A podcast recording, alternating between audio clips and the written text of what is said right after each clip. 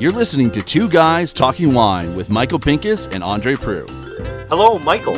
Andre, it's nice to see you again. Although your hair's getting longer and it's driving me crazy. It shouldn't be bothering you. The ladies love it.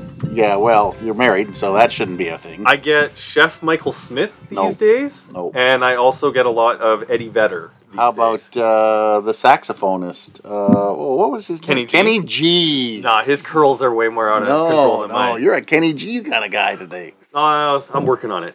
Um, So we are on location again, Yes, and I think it's been a while since we've done four people on the podcast, including us. correct. Um, I guess we'll we'll get the, the dirty business out of the way. I am tossing three dollars into the swear jar because this is a Chardonnay centric episode that I did not plan. Correct. That is true. Because the was- whole reason that we added Chardonnay to the list was how I hijacked last the podcast last year Yeah. and drove my Chardonnay agenda. Correct. So that you didn't actually drive this podcast to be. So uh, we've decided that three dollars when you don't drive the agenda. When you do drive the agenda, from what I understand, we may be doing something with Flat Rock, which you are pushing. So that's a five dollar one. You're going to have to put five bucks into the I have a kitty. feeling it'll be five dollars well spent. All right. So today, as we are on location uh, at a lovely abode, um, uh, and it, we are going to be talking to the owner of uh, On Seven, which is a brand new winery to be. I think is the right way to say it uh, in Niagara, and their consultant. I'm going to say consultant, Winemaker, sure. winemaker. Uh, the, the the other winemaker that makes all the wine in Niagara that isn't Thomas Batchelder. So this is uh, Peter Gamble, a voice uh, that, that's long been wanted on the podcast, and, and happy to have you, Peter. Yeah, pleasure to be here long last. I guess before we get to On Seven, how many places are you making wine? Well, I don't make that many. Michael and I started in a conversation. It, it's a, it's uh ask me how many I've turned down. I mean, that'd be that's a much much larger number. I, I I've been trying to restrict it for quite a few years now. So uh, I tend to do maybe uh, four at a time at the at the very most, and. Uh, Although some some external ones, you know, Argentina and Nova Scotia don't count in that one. Maybe BC, but uh, yeah, that'll give you a sense of it. Yeah. So, all right. Yeah, So, uh, yeah, I think we had the, the, the discussion that Andre Lipinski has definitely started more wineries. Oh, d- definitely. Yeah. Yeah. Yeah. No, he's So- doing a great job. Yeah. So, uh, so what brings you to the On Seven project first of all, and then we'll turn it over to Vittorio to find out why the heck he wanted to start a vineyard. So, what brings you to the, the project? Yeah. So, so you know, in in theme with what I just said, I take a close look at everything I'm doing right now. I really am trying to phase back, and Ann and I are quite busy, and our own projects in both Argentina and BC And tend that's to that's tend- Ann Sperling. Just so That's Ann Sperling, yeah. Yeah. people who, uh, who who are just Yeah, so so uh, our own projects, you know, they tend to be the, the the coddlers' kids. You know, like we don't we don't have enough time to spend on them, and and we need to in both of those cases, COVID related, obviously an, an impact that's had some. Uh, had some uh, uh, undesirable effects in terms of needing more of our time in relation to that, and, and the inability to travel to both BC and, and Argentina. So, uh, so we, I've been facing back for, for quite a bit. But this project, uh, yeah, close to my heart. I mean, it's it's very small, very top end. Uh, I don't. The f- number one choice for me on taking a project is is. I think I can say this without embarrassing Vittorio, is is the proprietor. So if I don't think the proprietor's going to go all out, if I don't think the winemaker has full control of the viticulture, the winemaking, everything that needs to be done, if I think there's going to be a turning point where, yeah, you know, maybe we take this shortcut or that shortcut, then I'm just not really interested right now. I'd rather, you know, uh, work on projects where I can really push it and really try and advance some things. And so, uh, so this one had a lot of potential. I mean, it's area I know a bit because of previous relationships, uh, current relationship with Stratus and, and some others in this sort of warmer area. With Ann's familiarity with this warmer area as it relates to I think just so people know, Southbrook. I, I think we like people know we're in Niagara, but what area are we in? Yeah, we- Ah, okay. So we're we're we're not in a we're not in a broad appellation. Don't think of it in those terms, or even in terms of a sub appellation. We're in a fairly narrow strip that's about a kilometer off the Lake Ontario and about a kilometer off of uh, off of the river, and so it's it's slightly warmer than a lot than a lot of other areas, and especially as it relates to Chardonnay and Pinot Noir. and and so Stratus is a good example of being in this you know particular uh, neck of the woods. Uh, Lailey's maybe a little less so because it's closer to the Niagara River, so they get a little bit of that downpull that comes down the river and and tends to cool it a little a little bit more. Uh, but this territory has some fabulous soil, some really good clays, uh, calcareous, uh, nice sand components, uh, good percolation, and uh, I think it has tremendous potential to do something with Chardonnay and, and Pinot, and and it became, I think, something I wanted to do because it was a challenge and it was a little different. Because the the reaction, of course, is well, you know, if you if you want to do Burgundian style Pinot, you should do it on the bench, and I've always felt that it'd be nice to try and pick up a little bit of, of the richness that the soil can offer um, and to pick up a little bit of the intensity and the concentration that it can offer as it relates to Chardonnay.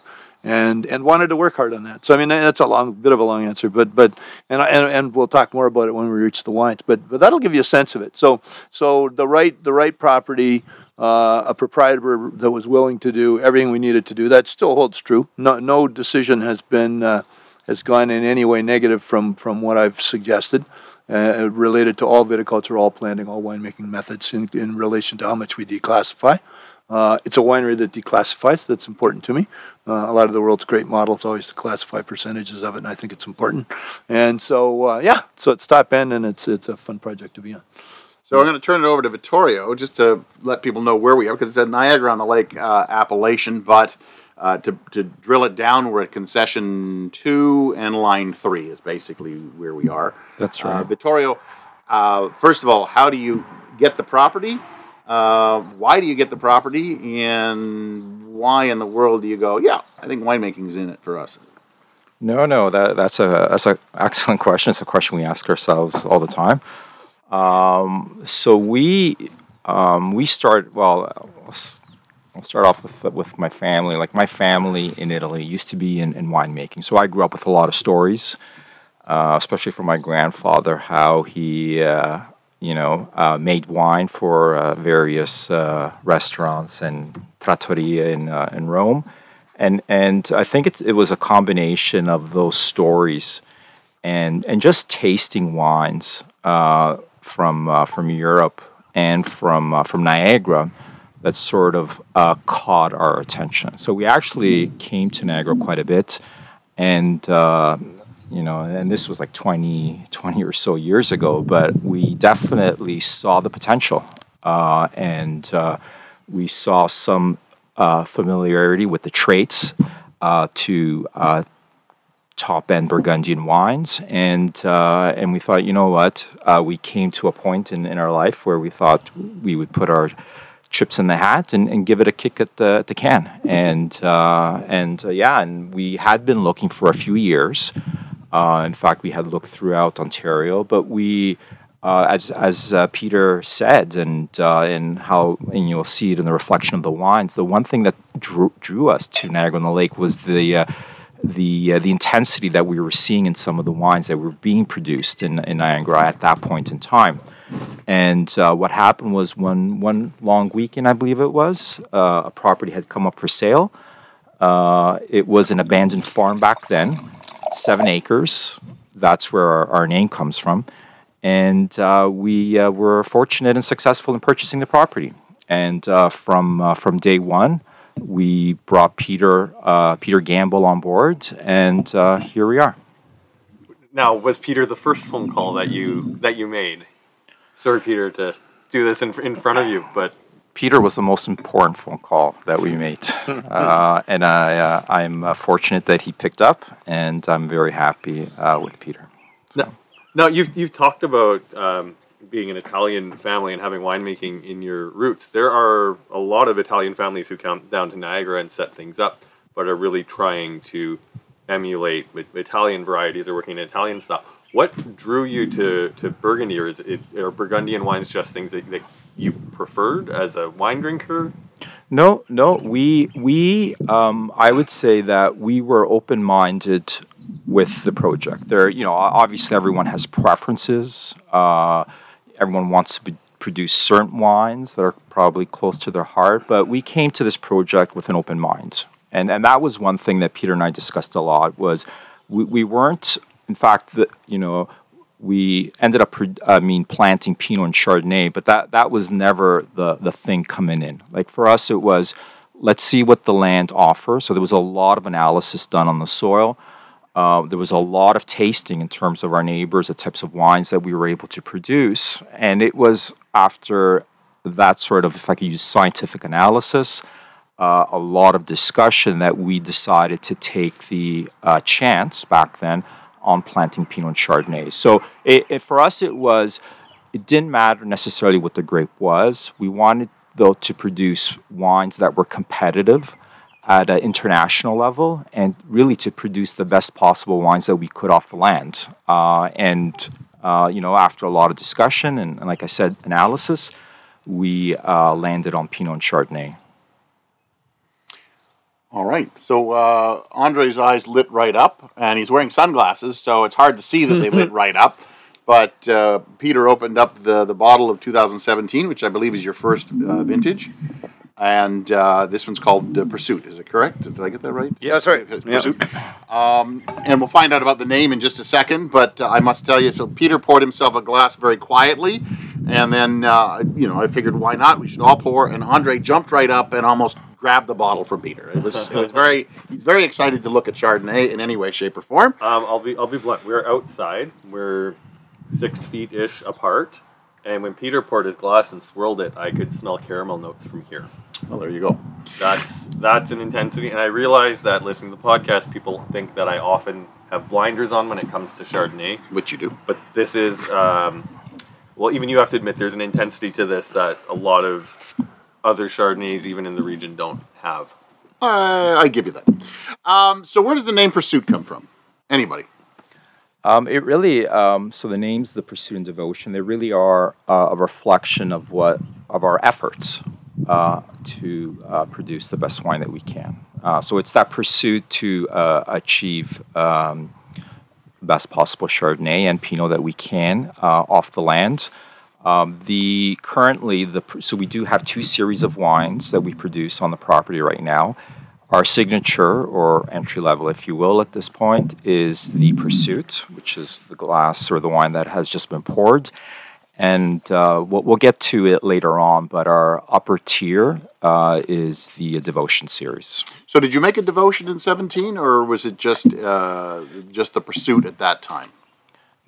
No. Um, eh, 2017 was our inaugural year. It was our first uh, uh, commercial vintage, and uh, we uh, produced solely the um, the the Pursuit uh, series for for 2017. So you finally moved into a, a, a declassification, as Peter called it, uh, in the 2018. Well, for let me, let me go back. Like so, for 2017, that was the first crop of fruit from the vineyard that's behind us here. That's correct. Yeah. So, so when There you there were, was a bit the year before, but, but but when you were getting started up, you didn't think to do the negociant route, get your hands on some fruit from somewhere else to help get the project going. It's important to you that this is fruit from your estate. Yeah, exactly. Like the model was to um, uh, to have 100% estate fruit. Uh, and, and, and the reason behind that is that we have spent a lot of time and effort on that vineyard. Like, like Peter said, and when we started the project, it was a blank slate. So we had a very unique opportunity in Niagara on the Lake to start from, from, from scratch. Uh, and we really were keen on seeing what the outcome of our decisions were uh, from the the the plants, uh, and we only finished this year. Uh, so it took us seven or eight years. Apologies. It took us eight years to plant five acres. Wow. Just, to give you a sense, because we were very selective on the uh, the rootstock clone combination. Uh, and the nurseries. yeah. and the nurseries uh, exactly that we were getting our vines from. Because once you set the genetic being in the vineyard, that's it; it's set. Uh, and and and and that, that was one of the benefits of having a, uh, a very small project in terms of um, we just didn't have the pressures that others may have on on a larger scale. So uh, because of all that, we were very keen on using only 100% uh, estate fruit. Um, I know Michael's going to get to the next question, but sometimes we have a habit of getting a little bit too nerdy on the podcast. There's a lot of people listening who knows what declassification is, but there's a lot of people who won't. If Peter or Michael, you want to explain? So let me let me go with that. So so uh, um, a lot of wineries have tiers.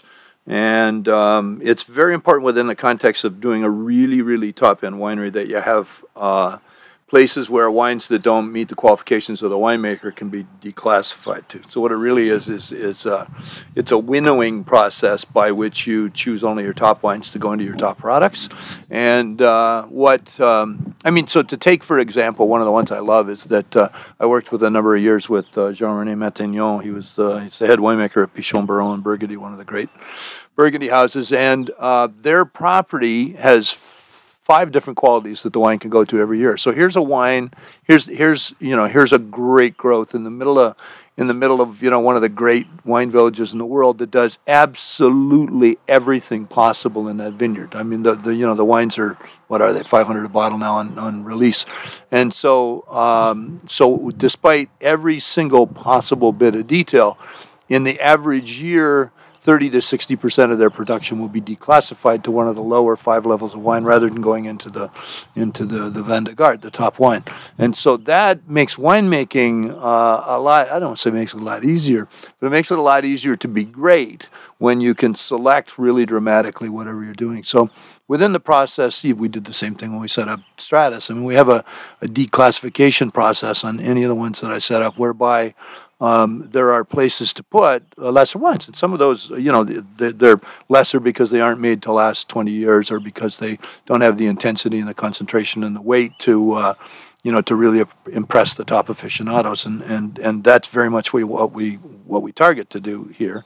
And so, uh, in the process of setting it up, Vittorio was totally comfortable to say, "Hey, whatever doesn't meet your qualifications goes into a to a lower tier." And we liked the idea, like we knew we could make wine at a at a very high level. So the pursuit is is um, intended to be extremely good wine. And in fact, the in in seventeen we were really tempted to to put it into the devotion level because we loved the wine. Like, and I was sh- shocked at how how good it was coming out, given that it's young fruit. And uh, mind you, it's a ton and a half an acre. So our production levels are a third of what the what the peninsula averages, and so you're getting more concentration, more intensity, and more depth, and, and, and more nuance. And so uh, um, so we wanted the option to be able to produce something you know killerly wonderful. I mean, you'll, you'll notice when we get to the devotion that we're looking at a at a 31 case production. You know, so I mean, it's a really tiny quantity of wine and uh, that'll get a bit bigger as as the uh, as the vineyard matures. It's one barrel. Uh, barrel's twenty four most of the time, so it's a little bit more. Little yeah, yeah. It's all be blending. It's not always a single barrel. So um, so anyhow, it, it, that whole process allows winemakers the ability to uh, uh, just just to make wine better. Also allows you to make wine on the edge. Like anybody can make. Um, um, you know Campbell soup. I mean, if you're using, uh, you know, your name is Campbell. Yeah, yeah, yeah, yeah, yeah, Campbell soup. If, if anybody wants to start a company and make Campbell soup, wait a second, can't really make the. Uh, but the you know the you can use cultured yeast. You can do uh, standard harvesting methodologies. You can do. Uh, um, you know, settling techniques. It's really easy to make rock solid safe wine. It's the easiest thing on earth. You know, it, it's it's uh, um, uh, anybody can do it, and, and and it's but to make top end wine, you're out on the edge on a lot of things. You're using uh, you're using wild yeast that that uh, will be wild. They call them wild for a reason, and and you know what happens in those first few days can be really dramatic and really interesting. In order to have those interesting and more complex flavors, you're often playing at the edge of. It. You're doing the same thing at harvest. You know, sometimes you know even though um, even though you're being you're very careful and we're selecting by berry and we're running cross sorting tables, we want to create flavors that give a you know a full orchestra, not just a couple of notes. And and so there's a lot of variation in those too. And so uh, so it's really important to be able to do that selection process. And, and not all wineries can do it. I mean, it's not a it's not a particularly uh, commercial thing to do to be able to uh, um, select and declassify as much as uh, the top end wineries do. So uh, just to uh, an aside here, as JL used to say, if it goes right, uh, it's indigenous yeast. If it goes wrong, it's wild. Yeah, yeah, yeah, yeah, yeah, yeah, yeah, yeah, yeah, yeah. It's indigenous sound. Yeah, yeah, yeah, yeah, so, yeah, yeah. Well, that's a Frenchman's interpretation of a couple, uh, a couple of English words. JL and are good friends, and and. Uh, I, uh, yeah, no, it's interesting to see just what he does, and and uh, he's equally emphatic about using indigenous uh, yeasts yeah. as opposed to wild. So yeah. what we're going to do now is we're going to pour the 18, and then we're going to, I guess, because they're both uh, pursuit and from two obviously very different years. Uh, we're going to compare these wines and find out, Peter, what you had to do in these years to make them become the wines that they are. Yeah. And uh, Vittorio, uh, just enjoy a glass for a bit and then and pipe in whenever you feel like it. So so uh, uh, so what do you think of the wine? What do you think? What do you think of the seventeen? Let's uh, let's. Like I said, uh, it's, it's got the, it's got a nice in, intensity. It's pushing up into into baked fruit. I'm, I'm still surprised at the full ripeness that we got in 17, considering that we basically there was basically a month for the fruit to ripen. yeah. Uh, Yeah. But like it's it's it's got apricot notes, which I don't Yeah. often find in Chardonnays from Ontario. Yeah. But a lot of like like butterscotch. But we're not talking like cheap Werther's originals. We're talking like French pâtissier, really really good, well made butterscotch. This is a really we find this wine's a real dichotomy. So we'll we'll we expected, and I advised Vittorio to expect really mixed reviews on this. I, in fact, said initially, I think Vittorio will acknowledge this. So this is going to be a love-hate wine. You're going to get some great scores, and you're going to get some people who absolutely hate this. And and I I like this wine for me, and and you know, I, I, I try to say this in an impartisan way. This, this wine for me has an aromatic that I've been trying to get for a long time in Ontario. That's a really Burgundian aromatic for me. Reminds me only of Chassagne and Puligny and occasionally Meursault. That, that's a hazelnut, uh, meal, mealy kind of characteristic and trait that I've just found really, really hard to attain. And that's why I was blown away when in the first year this vineyard created that particular aromatic. You know, and it's it's so we had we had uh, recently a tasting with uh, with a master sommelier in in uh, in Quebec who brought over a bunch of friends, somms, and, and did a blind tasting, and unanimously concluded that this was Meursault, and, and that isn't where I'd have gone. But I mean, stylistically, and nor do I really want to make a Niagara that tastes precisely like that, but the paradigm on Burgundy are some flavors with which a lot of the modern drinkers in the world aren't necessarily familiar, right? So it's a, so it's a little out there on the edge. And if you get someone, for example, that's more accustomed to drinking New World Chardonnay, there's going to be some flavors in here where they're going to go, hey, wait, you know, I mean, come on, like there's not a lot of fruit, there's a ton of stone, and there's some smokiness, and there's a there's a bunch of weight, and there's some earthy kind of stuff, but but you know where where it doesn't doesn't remind me of Chardonnay, right? And it's it's almost it brings me back to some of the Burgundian comments about you know we don't grow Chardonnay, you know we we make you know we make village wines, we reflect the terroir, and it's merely a vehicle, right? And I think what we're trying to do here is to take a terroir and a characteristic, and we're working with the largest root ball I know in, in SO4, which is the big, you know, sort of huge shift in, in what we've done here compared to anyone else. To the point that when the nursery phoned Vittorio about it, said, "Hey, Vittorio, you made a mistake. Like you've got you've ordered your Chardonnay and your Pinot on SO4. Like nobody does that, right?" And and Vittorio, it says, you know, just a minute, and then and then phones me and says, "Hey, you know, what's going on here?" And so so um, so some principles have come into play in terms of what we're doing. That I think uh, are aimed toward really bringing up some flavors and some things that are different on it. And and so uh, So the flavors Um, come yeah. from the come from the vineyard and not from because it's a thing with Chardonnay. Yeah. is, is a, lo- a lot of it does come from barrel. When you say something a little bit less stone fruity or tropical fruity, and Yeah. you say that, and I'm glad that you said hazel. I've never thought about that before, Yeah. but I'm getting the smell and it, it, it almost hazelnut and hazelnut shell, right? that ground sort of shell. kind of nailed that right there, where I would have normally Yeah. just described it as baking spice, right? Like it's it's roasted, it's nutty there. Yeah. Um, but you're telling me that that doesn't come from the barrel; that comes from the vineyard. No, no. So, so the oh, can I get really geeky on Really and talk. And talk barrels? So, so the barrels we've netted out at, we're working with Damy, which of course is huge in Meursault and in Central Cote de Beaune, and it's a flavor component that does add some things, but it's also delicate within the context of things, and it tends to add more structure than it adds flavor. We're working with only Allier and only Vosges, and we're working with only long slow. So, in terms of can you get more delicate, can you get more structural and less emphatic on the nose? Not really. And and so uh, the Coopers we're choosing, and that's twenty percent new and 80% used, and the used tend to be highly neutral. So, so we're working at really, really low levels of oak. I want that full uh, 22 months of oxidative component that you get from the barrel age. But I really don't want it to taste like uh, like wood, and I don't want it to taste like vanilla. I want it to be contributive and to be well underneath the levels of the terroir, or else we're not really achieving what we're trying to do. So that that's sort of the, the thing here. And choosing SO4 was a big part of that because I wanted to be able to control the cropping level and still achieve acidities. I've been really nervous as has every Burgundian and Champenois I know, about the uh, the impacts of climate and what it's doing to our acidities in terms of wines that you want to have great longevity and great concentration, and something that will be able to give you the bite and the intensity that you want in a wine of, of great structure. So you can still be concentrated, but it's still fresh and bright and long, and and ageable, heavily ageable. And so uh, um, by using uh, SO4 as a rootstock, it can tend to produce more fruit, but that gives us then the option of going back down to one bunch of shoot at any time of the year we want. So we can take that and focus it, bring it back, get our concentration without losing our acidity by adjusting to a warmer year and a cool year with some really detailed viticulture. So so there's a lot going on in terms of the of the vineyard management in order to get us where we want to be. I, I I love how nerdy this podcast is right now. I don't. What do you think about the Just because Well, Chardonnay, Chardonnay is not my grape, right? So while my, Andre is my career path is going in a different direction well, than well, yours. well, you're absolutely licking the glass. I'm like, I, I, I, Uh, you know what? The, the, I'll be honest. The 2018 is is good, but it's not as intense as the as the 17. I will give you that, but I like the 18 much, much, much, much, much, much, much, much, much, much, much better.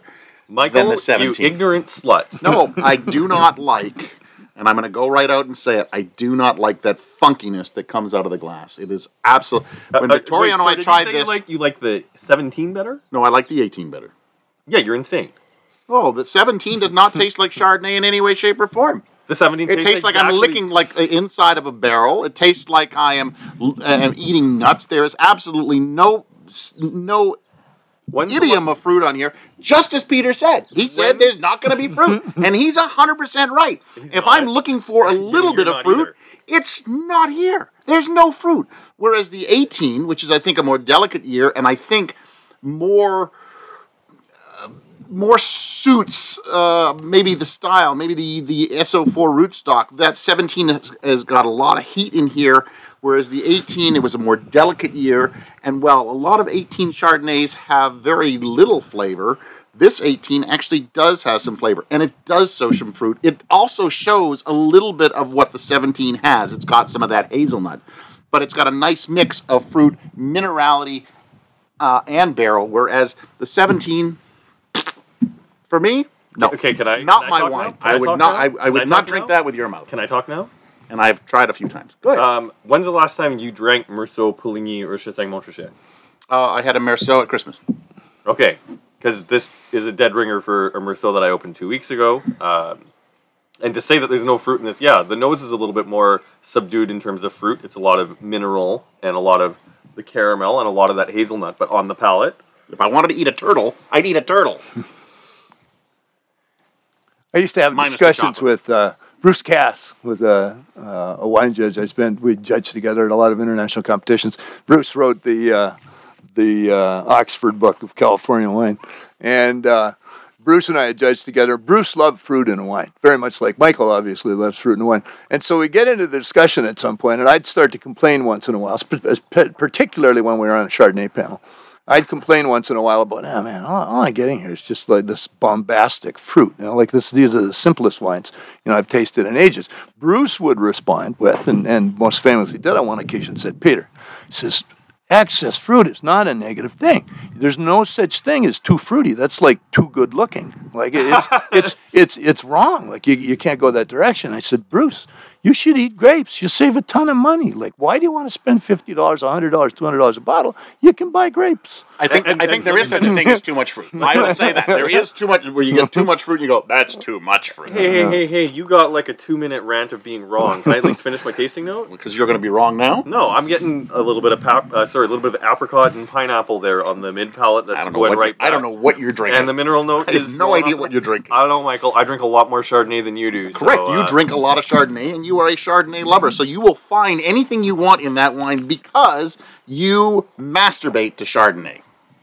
I only drink what's good. That's why I drink so much of He it. masturbates to Chardonnay. I am not kidding. All this right. goes to my point of it's a very dichotomous wine where you'll get love hate relationships. so Whereas that- Vittorio, I do like the 18 because I am picking up like some lemon zest and some lemon, uh, some lemon actual peel. Uh, I am picking up a nice minerality here. There is a little bit of that funkiness, but it's all hiding in the background behind all of that kind of neat uh, minerality and, and, and delicate citrusy fruits. uh, a little bit of green apple in there, and that apricot does show up. But there does seem to be a little, a little more a little, not a lot, a little more fruit forward than the 17. Yeah, but at the same time, I think it's it's missing, it's missing an ounce of the complexity that you're getting from the 17. The 18 is still a very good wine, and I think your fruit, your fruit tasting notes on that are spot on. Even though I really don't want to agree with you right now, because you're kind of being not nice. But you're thing- right about that. The one thing I'll say is that um, the 18 is becoming increasingly more like the 17 all the time, which would be negative news for, for Michael. It would be negative. But I but I would expect that in a year we'll begin to see many of those traits. And again, they're opening up. Like both of these wines are probably being consumed, you know, 10 years before they really should be. If you feel the finish on the wine right now, on the 18, 10 seconds after you swallow, even more so in the devotion, 20 seconds after, you feel the acid that remains and a bit of the skin component of the of the grapes, which is what gives a lot of the longevity to great Chardonnay. And and uh, I just think you know the the uh, you'll see them get closer together, and you'll I, see, I think the you'll see 18 those has, has, has really wonderful acidity too, and that's where I, and the 17 does, does- to me does not veer into the acidity. It's all just lies on my palate like a like a turtle, but minus the chocolate. You get you get the nuts, you get the caramel, Yeah. and it just kind of sits there. And But the on top of that, acidity get- doesn't doesn't come along and sweep it all away so that I can have ano- another turtle. It No, just what you get, what you there. get is a lifted mineral note on the finish, which is what I want from a wonderfully complex Chardonnay. Okay, off of off of the you being wrong now. Um, No. A question I have about about 2018 is I've noticed that with most of the 2018 Chardonnay that I've tasted as opposed to 17, whether it's Flat Rock or uh, 16 Mile or Westcott, just I'm not singling anyone else. It was showing the oak a little bit more apparently at first, and takes a little bit of time for it to come together. The 18s are now finally come together from what I've been tasting. Um, how do you make that decision as a winemaker to know when to pull it out from barrel when you know you get to the point that they do just taste like the barrels that you've been using? Yeah, you know, I'll use the I'll use the the archetypical Canadian response to that. It's very much the the Wayne Gretzky thing, where you you know your winemakers are always looking at where the puck's going to be, not where it is. Like because we're tasting wine most of the time.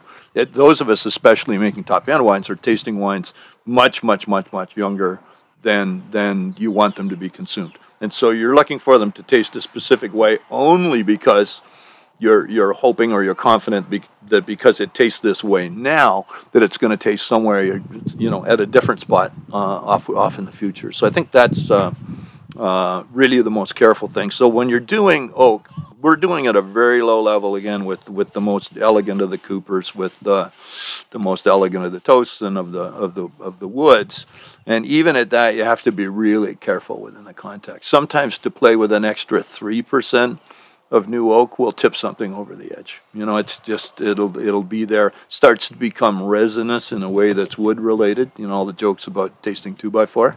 Um, it can get really strong. You know, really really easily. So you're just paying a lot of attention. You know, even more so in wines that aren't that are more terroir driven than fruit driven. Right? You know, like the the more a lot of the winemakers here that you'll see, and there are a number of the Chardonnay names that you'd know best, are winemakers that are specifically picking pretty carefully not to achieve the Brix levels that will give you telltale Chardonnay fruit. You're especially doing that if you're making sparkling, but you're doing that if you're making classic Burgundy too, because there's a point at which um, peach, apricot, all those really strong fruit notes start to represent the flavors that are more similar to, for example, the Macon than they would be to the Cote de Beaune. And so, if your classic, if your paradigms are classical, then you're you're looking to create a wine of a slightly different style. that.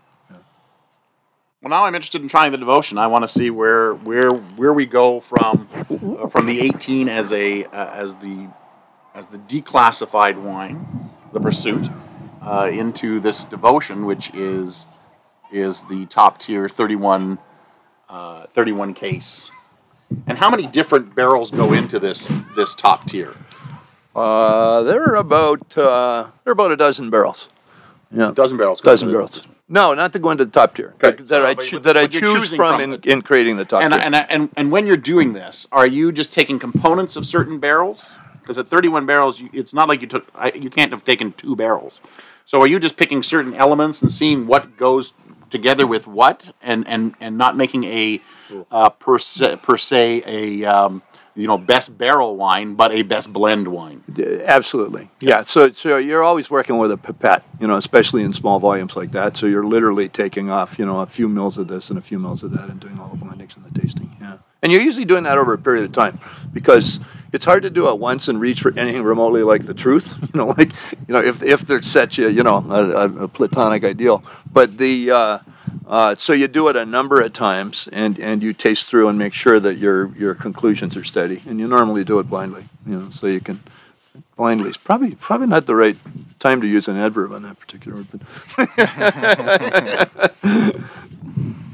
I mean, there's got to be a certain amount of, of intuition that goes into making wines like this. I mean, you know, it's it's there are a lot of people, and there's a lot of businesses on the peninsula that are making wine essentially to a recipe with, when you're talking about ICBs.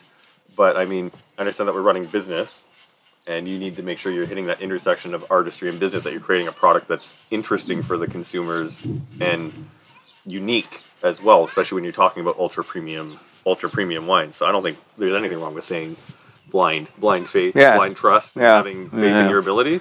yeah, the uh, um, yeah.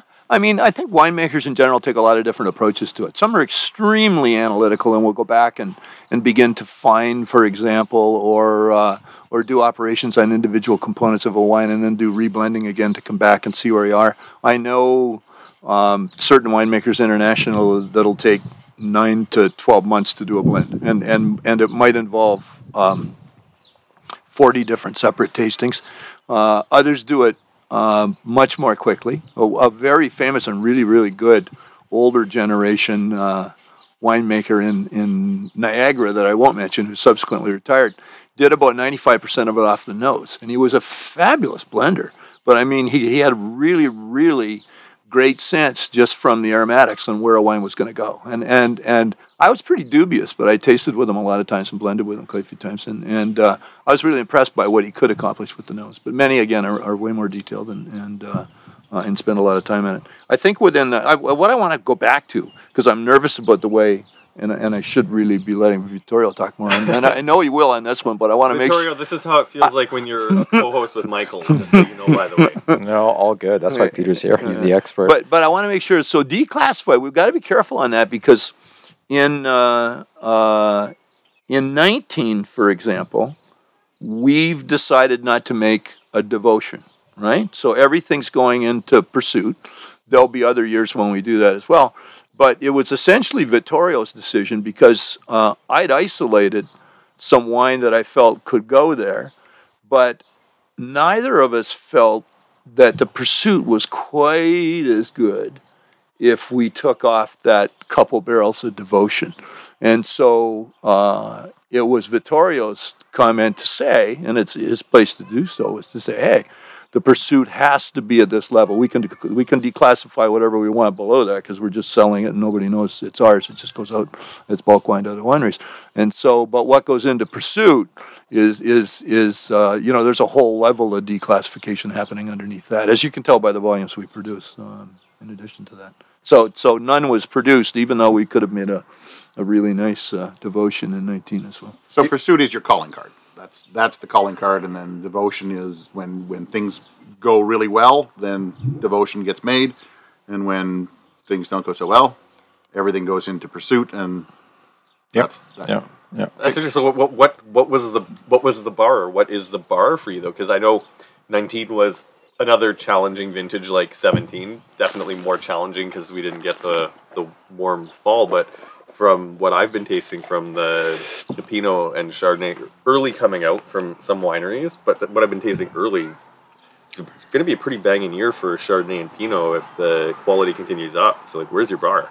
Yeah. yeah. I'll, Well, I'll, I'm getting- yeah, I'll, the, I'll pipe in really quickly. yeah. I think 19 is an acid year. like it's it's like 09 was. Yeah. So Yeah, I would agree with Pinots that. and Chardonnays are going to show really well because Yep. they need the acidity, to make them show and make them shine. And 19 was one of those years that, uh, that from what I've tasted in rosés and Sauvignon Blancs, the acidity has been great. So Yeah.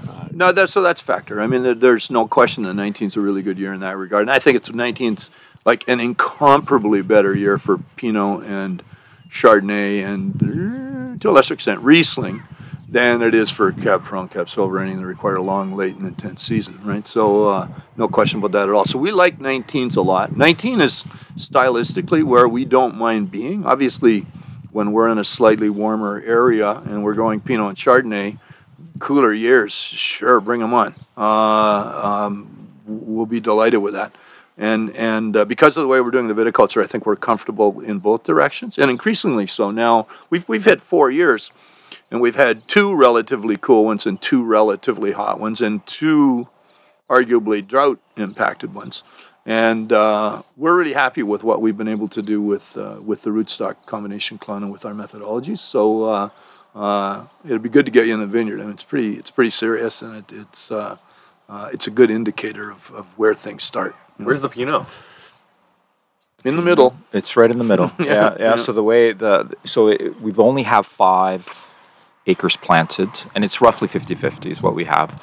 Um, the Chardonnay. So the first I uh, think he meant acre where's and the wine. Yeah, where's the wine? oh, I, I, th- I thot you meant we're in the vineyard. It, it's No, it's, no, it's we're not actually going to go out and pick grapes. He I mean, we, we've got we've got three beautiful bottles, and I know I'm, I'm basically Captain Chardonnay, but um, I, I think it's the quality of the Pinot Noir is. Um, I- I think people have really figured out what's going on in, in Niagara. Like, there's no such thing as a bad vintage anymore when working with, with Pinot.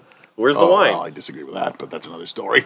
so Yeah, Yeah, yeah. So it was must have- planted later, It number was one. planted later, Yeah, There's never so, a bad vintage so with Pinot in Niagara. It'll be at least another year away. Another year. Another away. year. Yeah, yeah. Oh, so how long are you keeping that in barrel for? Uh, well, that's a question mark. We we normally do a 20 month, 22 month routine, so we're bottling before the commencement of the second subsequent vintage. Uh, you know, classic Burgundian in that regard, and classic within the Burgundian profiles too has a real impact. Like anybody who's never studied, you know, the impact of uh, you know from a winemaking point of view of what a wine tastes like at the end of month ten, you know, and as you approach the next harvest, and what it tastes like, you know, 12 months later. Uh, it's a huge impact on the wine. The wine concentrates because some of it evaporates when it's in barrel.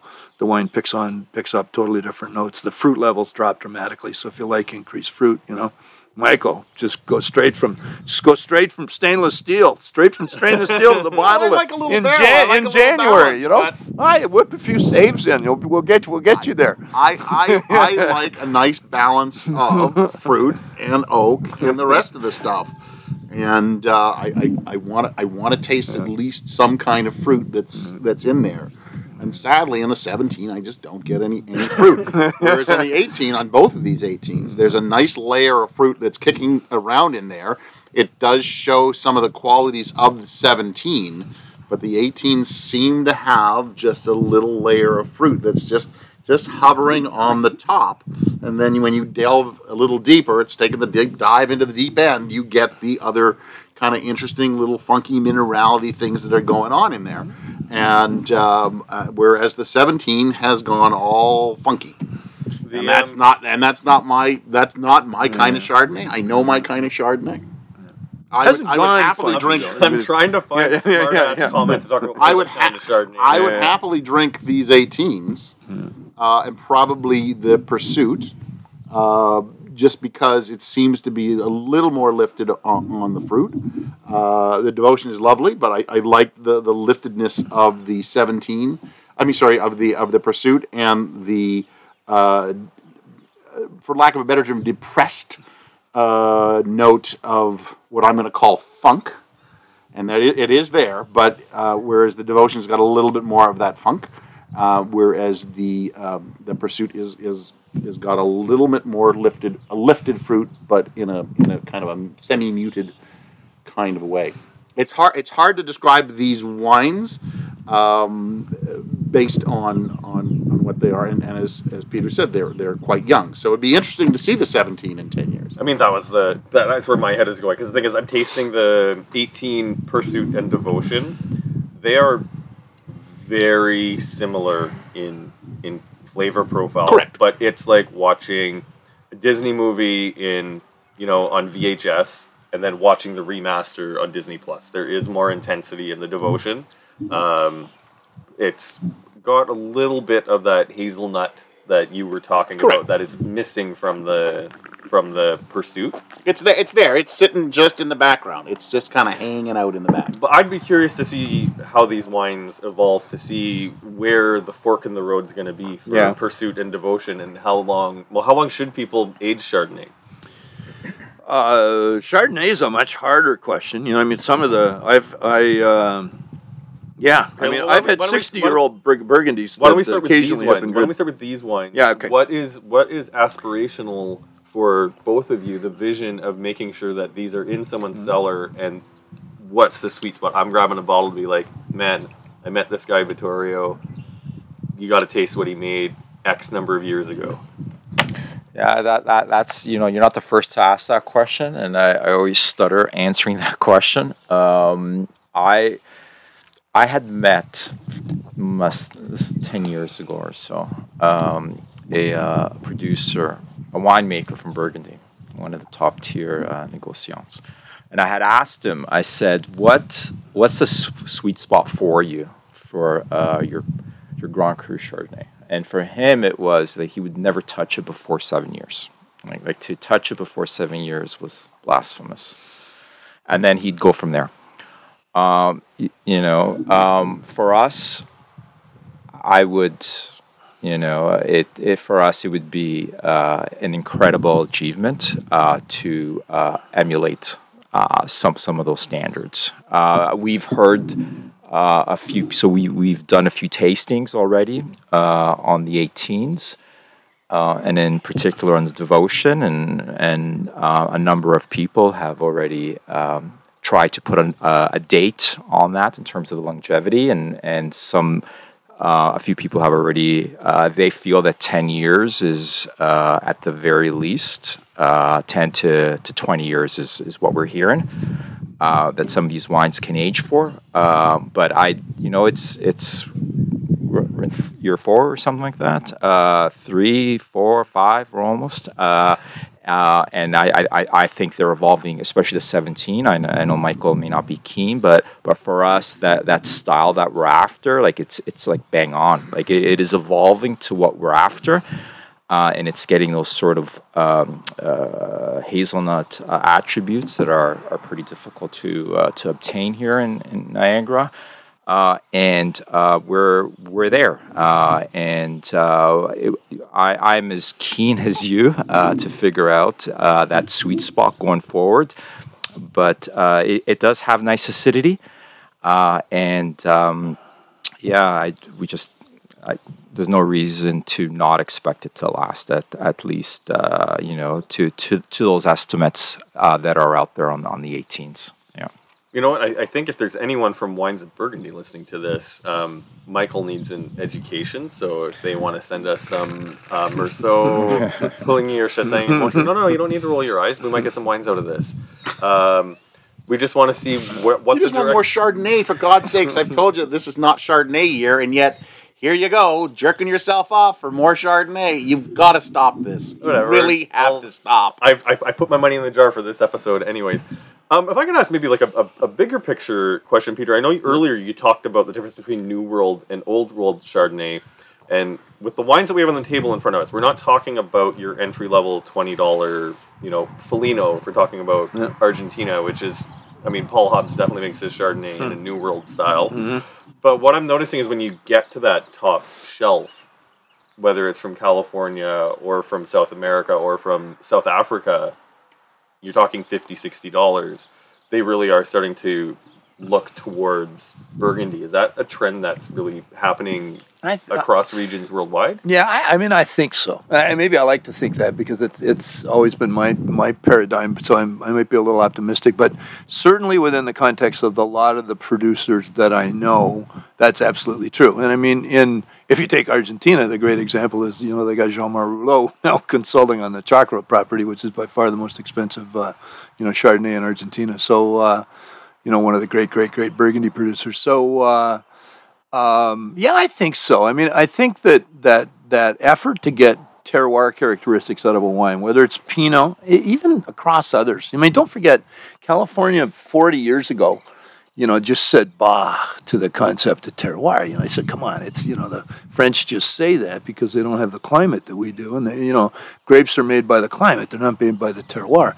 And I mean, there was a lot of, there were a lot of scientists that walked through the halls of, you know, Fresno and, and Davis and others that gave us lots of proof on how, in fact, none of the chemicals and, and minerals that are in the soil, in fact, get trim- transmitted directly into the juice of wine. Which isn't, of course, to say that they don't have an impact on what the flavor of that juice is there. I don't necessarily expect to find quartz, you know, crystals in my in my mm-hmm. wine. You know, it's it's it's the question of what impact do those things have. And I think more and more now, and especially with Pedro Parra's work over the past you know decade, uh, we're seeing direct attributes where there are a number of tasters who can sit down and say, this was done on a gneiss base, this was done on a base of limestone, this was done on a base of volcanic soils, this was done. I mean, that's getting more and more obvious and, and, and, and more possible. So I think that that fact alone, like what it's grown in in terms of, of of mineral structure is a good indication of what all of the other elements can possibly do. And some of those are soils, some of those are exposures, some of them are percolations of you know an air drainage and a, and a and a whole complex series of things. And it's it's spectacular to be able to make a wine that reflects a, a terroir or an area more than it reflects uh, a grape variety. You know, and, and again, that gets back to you know the Burgundian thing I joked about earlier, where you know, especially at DRC, that you know we don't make Pinot, we make we make Burgundy. You know, and and I think that that's that's a big important part of it. So you can have I- I'm- surfboard, you I'm- can have surfboard I'm Chardonnays, with but this uh, this DRC. Do you have any you could bring? yeah, yeah, yeah, yeah. All right, yeah, let's, yeah, yeah. let's wrap this up now. Vittorio, Yeah, thank yeah. you very much for, for hosting us here uh, on your lovely property. It's it's one of those beautiful days here in Niagara. Uh, Peter, uh, it's been an absolute pleasure uh, having you on the podcast. Hopefully, we can entice you back to talk about uh, about some of your history um, for a legacy podcast because um, I'd like you, to do that. You've got you've got a lot. Uh, You've got a lot to talk about, so we'd love to get you on on that. Andre, I wish I could say it was a pleasure, but uh, it hasn't been. Um, Hey, it's not often that you're as wrong as you were. So you I'm like really to think I'm. it. You'd like to think I'm wrong, but uh, I know I'm not. I don't know anyone else who's tasted the On Seven wines. I know there's people who listen to this podcast who listen or who have tasted the On Seven wines. Let us know. Send us an email, to guys talking wine at gmail.com. I would just Or put just it, put it on the Facebook page. well, okay, we'll put it on the page. We'll put it on the Facebook page, and uh, you can respond with Michael's wrong or Michael's right, and I will uh, I will accept the results. No, you won't. No, I will. I will. The, the people who have spoken. You know what? This is this is going to be a litmus test of whether or not I have the Chardonnay blinders on. Oh, you do. You want to you want to get us out of this? Um, we appreciate the support that we get for this podcast. It is not expensive to make a podcast, but there are expenses that we incur. So check out our Patreon, patreon.com slash two guys talking wine. Even if you got two bucks or five bucks, it goes a long way to making sure we pay for our hosting, our equipment. Uh, as you can hear, the podcast sounds better when we have nice equipment. We could really use a, another microphone so Michael and I don't need to be close to each other. Yeah, God, this is this is hurting me. I'm Michael Pinkus of michaelpinkuswinereview.com. Find me on social media at uh, the Grape Guy. I'm Andre Proulx of AndreWineReview.ca and at AndreWineReview on social medias. Take us away, Michael. Any of you guys have anything you want to be found on? Uh, we've got a Instagram at on7 and uh, check us out. And Peter just doesn't want to be found. That's what that would be true. Yes, uh, do you still, this last plug, though, do you still have any of your 2018s for sale, or are you sold out? Um, the uh, 2018s uh, have not been released yet. They'll be released on August the 22nd. So you're still taking pre-orders for them? But yeah, exactly. Uh, for those that are interested, they have to send us an email to get on the allocation list, uh, and then the wines will be uh, allocated accordingly, and they'll be released on the 22nd of August. There we go. Excellent. So I'd like to say good night, but it's an absolutely beautiful day, and it's the sec. Uh, I guess this would be the second longest day of the year, wouldn't it? So uh, good day. Oh, good night. Thanks for listening. Please subscribe to Two Guys Talking Wine on iTunes. Two Guys Talking Wine is produced by Jim Ray, Adam Duran, and Ken Little.